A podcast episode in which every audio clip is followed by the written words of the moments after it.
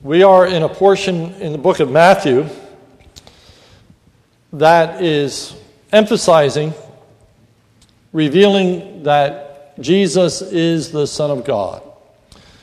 We noted that rather dramatic proclamation by Peter when Jesus said, Who do people say that I am? And they said, Some say thou art John the Baptist, some Elijah, and others Jeremiah or one of the prophets.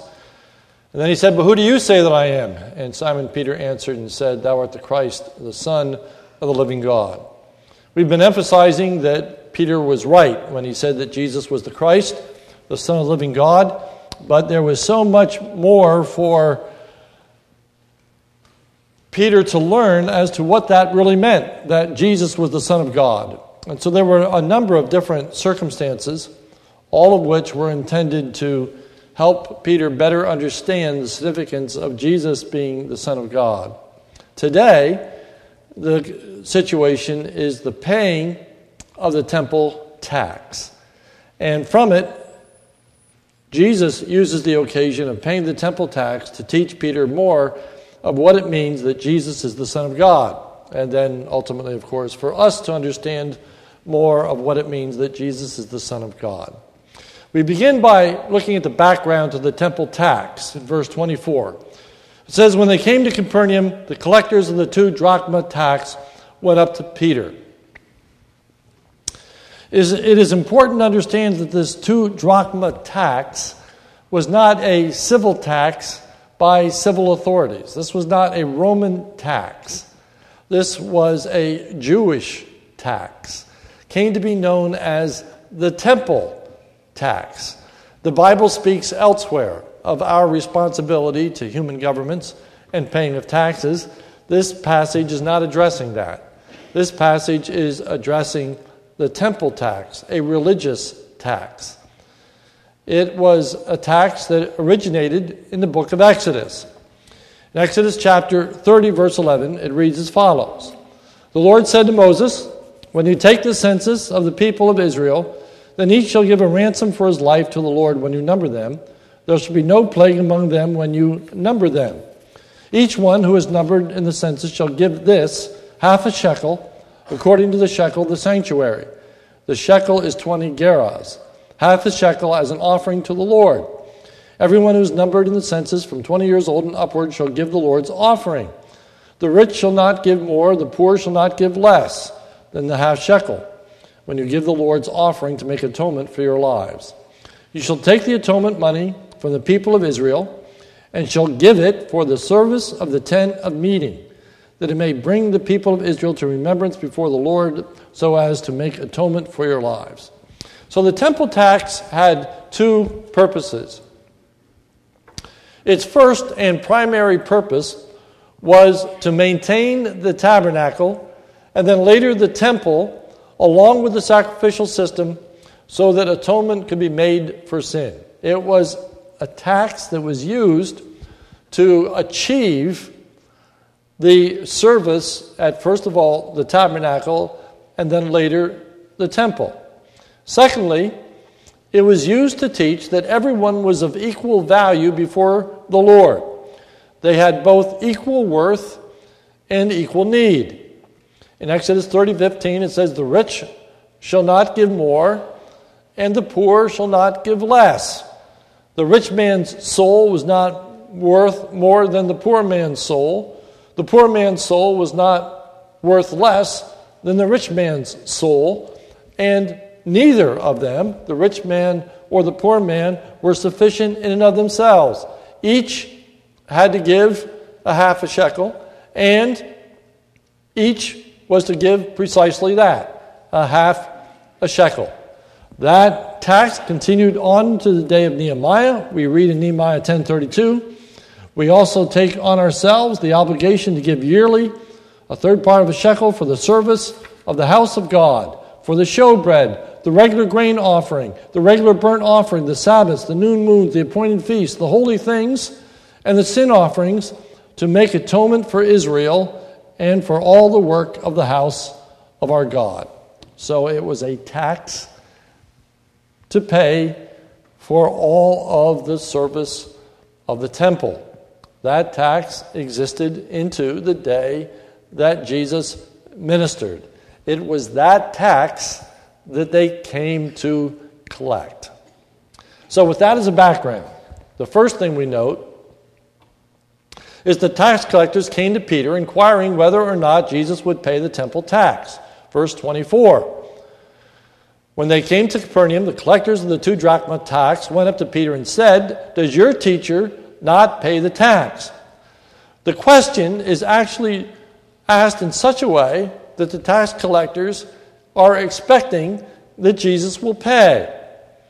The NIV application commentary says this, and I quote In the Greek, the grammatical structure of the question indicates that these temple tax agents are attempting to elicit an affirmative response. He does pay the tax, doesn't he? Is the way in which they translate it. The idea is Jesus is going to pay this tax, isn't he? Of course, he's going to pay the tax. And Peter's response is just that Jesus will pay the temple tax. Verse 25, he said, Yes, yes, he will. How does Peter know that Jesus will pay the temple tax?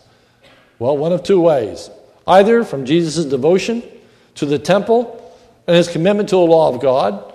He had told his disciples, Do not think that I've come to abolish the law or the prophets. I've not come to abolish them, but to fulfill them. Or, from the past experience, they having been with Jesus for three years now, knowing that it was Jesus' custom to pay the temple tax. He always did. The only thing that matters at this point is that Peter is right. Jesus is going to pay the temple tax. However, Peter does not understand why it is that Jesus does pay the temple tax, which brings us to the second point. Jesus conveys to Peter that he pays the temple tax because he wants to, not because he has to. Jesus now initiates a dialogue with Peter. Notice verse 25. And when he came into the house, Jesus spoke to him first, saying, The scripture is making it clear that Jesus is the first one to speak after Peter comes into the house. And it is Jesus' intention to address this issue of paying the temple tax. He wants Peter to understand why it is he pays the tax. And so he asks him a question What do you think, Simon?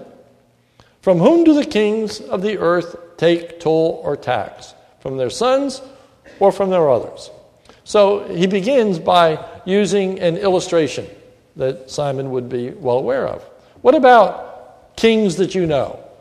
What about these governments that we are under? Who pays tax? Is it the king's family that pays the tax? Or is it the subjects that pay the tax? Well, the answer is well, it's the subjects that pay the tax, not the king's family. Not the king's family. Notice the response. Jesus wants Peter to understand that Jesus is under no obligation to pay the temple tax.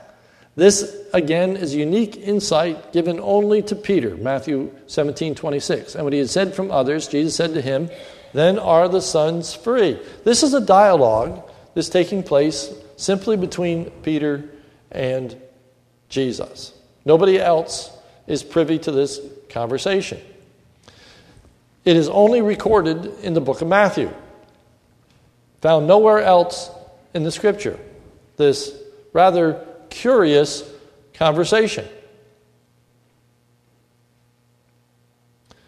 What is meant when Jesus says in verse 26 that the sons are free?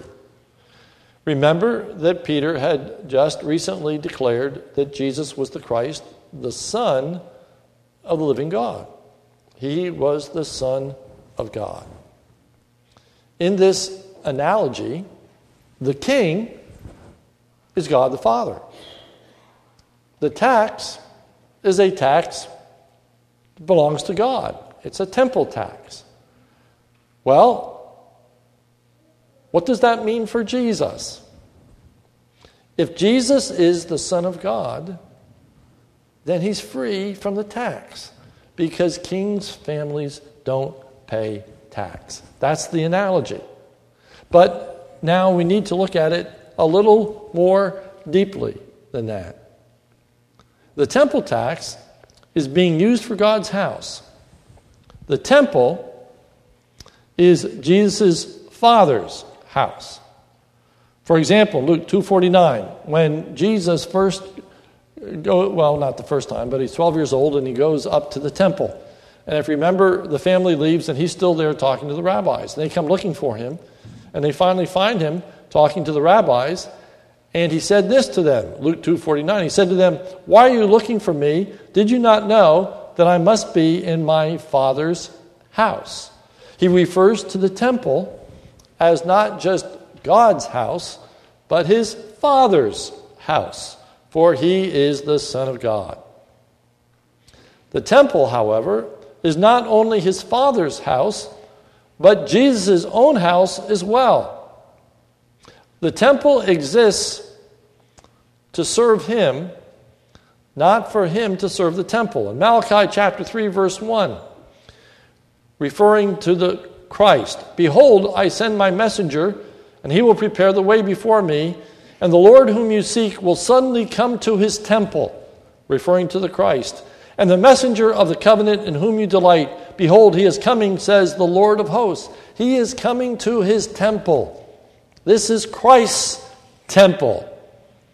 Not only that, but Jesus is greater than the temple. Matthew 12, verse 6. I tell you, something greater than the temple is here.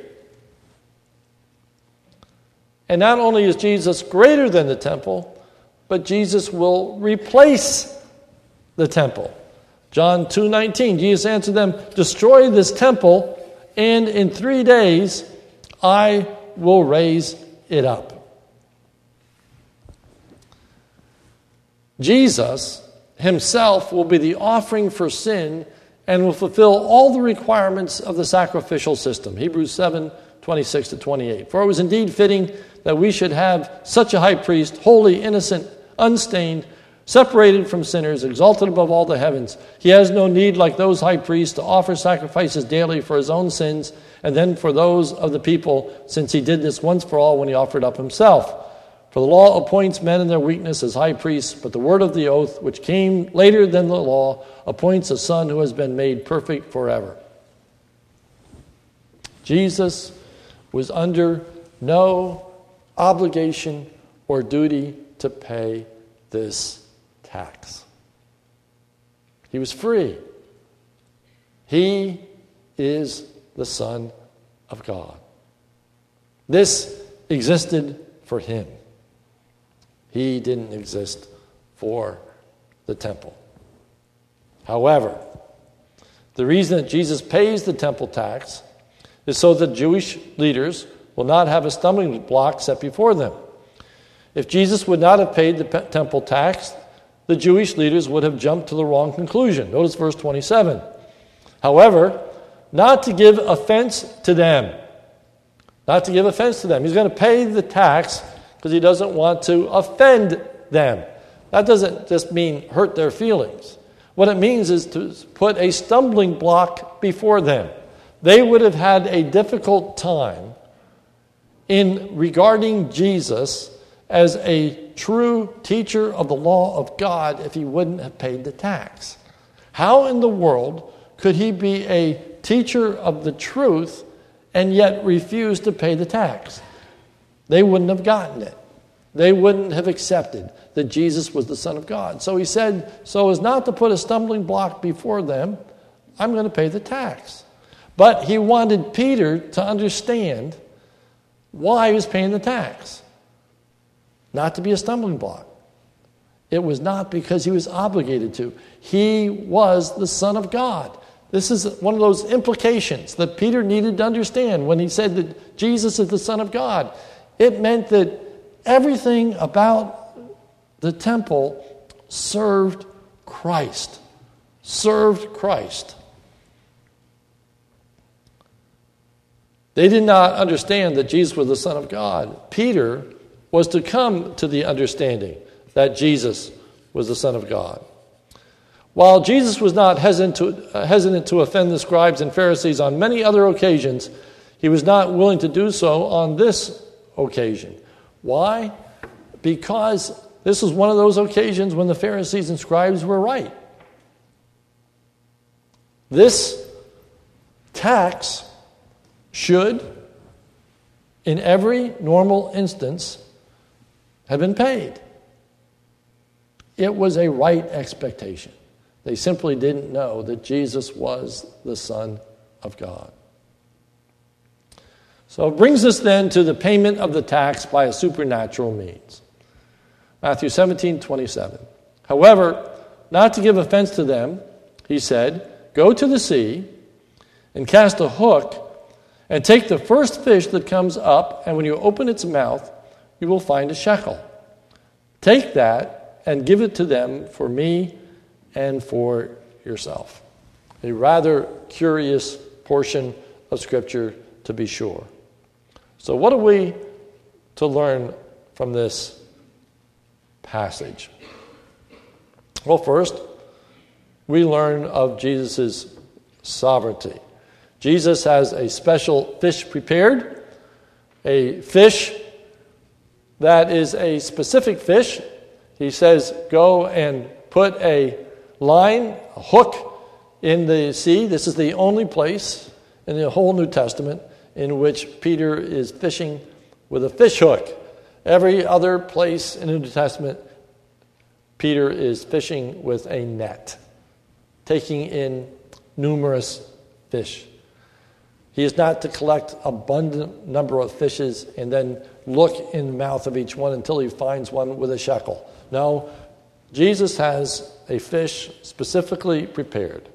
Put your hook in the sea and up is going to come this fish, and it's going to have a shekel in its mouth. We learned that even in the miraculous, there is a human responsibility. There is something that Peter has to do. He has to go and fish and get this coin and then pay the tax. But I would point out to you that the actual fulfillment of the miracle is not recorded. It ends with command. Notice verse 27. Go to the sea, cast a hook, take the fish that comes up, and when you open its mouth, you will find a shekel. Take that and give it to them for me and for yourself. We are missing a statement that says, and Peter went and threw out the line and caught the fish and went and paid the shekel. For the emphasis is not on the fulfillment, the emphasis is on the statement. In other words, we're to learn something more than just about God's sovereignty in this. We're to learn more than just Jesus' power. For it's not the power that is emphasized, it's the freedom from the tax that is emphasized. What this teaches us is a very important Old Testament lesson. Turn with me to Psalm 50, verse 7.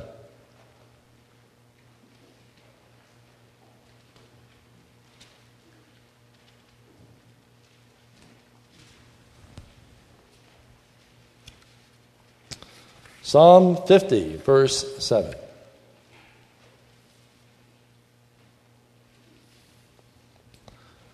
Psalm 50, verse 7. Hear, O my people, and I will speak. O Israel, I will testify against you. I am God, your God. Not for your sacrifices do I rebuke you. Your burnt offerings are continually before me.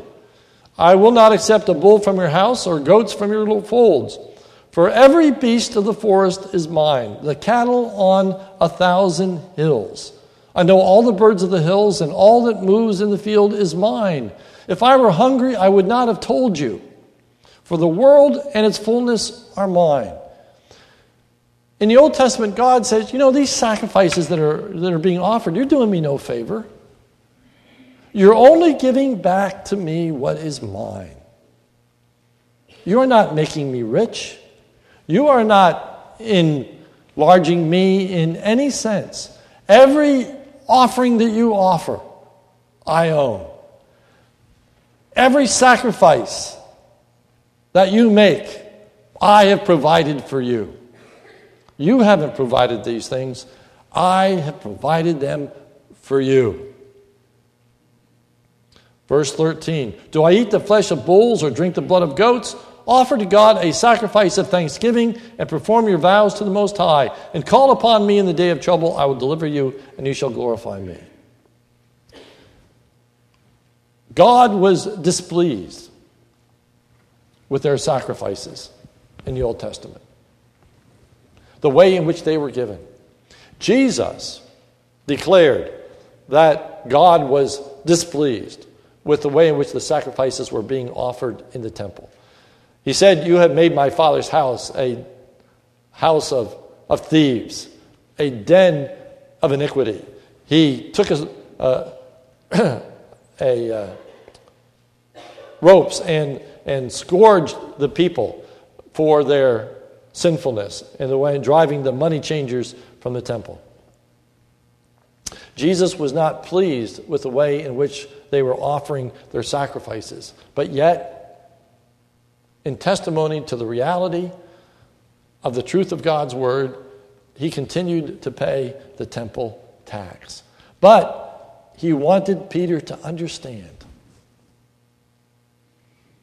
that he was free from this tax. And not only was he free from the tax, but whatever they were going to offer was simply coming from his hand.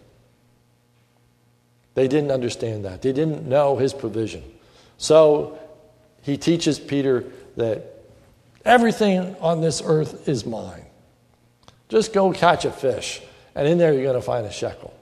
And he doesn't even say, tell Peter, sell the fish and pay our taxes, but he says, in the fish's mouth, you're going to find a shekel.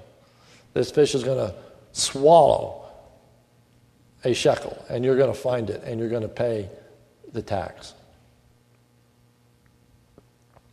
Jesus has sufficiency to pay the tax not only for himself, but Peter as well. Notice verse 27. However, not to give offense to them, go to the sea and cast a hook. Take the first fish that comes up, and when you open its mouth, you will find a shekel. Take that and give it to them for me and for yourself. Jesus is free from the tax, Peter is not. Jesus is the Son of God, Peter is not. Peter, I'm going to provide for you the payment for the temple tax. I'm free, you're not, but I'm going to provide for you. All of this is a beginning of an unfolding of what it means that Jesus Christ is the Son of God. He's showing them that he must die and that he will rise again the third day. All still very veiled, all still very discreet, but Jesus saying, I am going to provide for you what you need in atonement. I am going to pay your price. Little does Peter know what that price really is. Little does he know how the shed blood of the Lord Jesus Christ is going to cleanse him from all his sin. It's a beginning of the unfolding.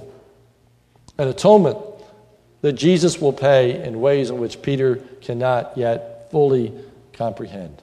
And Jesus is going to be the replacement for the temple. He is greater than the temple. When Jesus dies, the veil in the temple is rent. The way into the most holy place is now made accessible. In just 40 years from now, the temple is going to be destroyed. Impossible.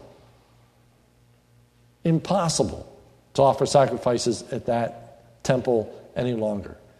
Still destroyed today. No temple. Jesus is the replacement of that temple.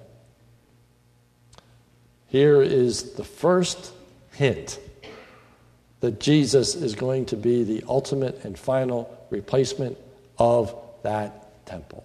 I am free. I am free. So, what do we learn from this passage? First, that Peter had so much more to learn about Jesus. And so do we. And so do we. Peter is with Jesus for years, witnessing miracles, hearing messages, interaction with the scribes and the Pharisees. And Peter is just learning more and more and more and more. So it is with us. And that is so important to keep in mind. We, we haven't learned it all yet. And we won't in any one given Sunday. And we won't in any one reading the Bible through. You know, it's an ongoing process, year in, year out, year in, year out. I am still learning loads about God's Word. I'm still understanding hidden things, hidden in the sense that, that they're a bit obscure, but as you reflect upon them, you say, wow, wow, look at that, look at that. It's, it's amazing. We should recognize that we have need to grow. Our life is constantly learning more concerning who Jesus really is. In particular, what it means that Jesus is the Son of God. One practical application for that this morning is for each of us as we come bringing our tithes and our offering.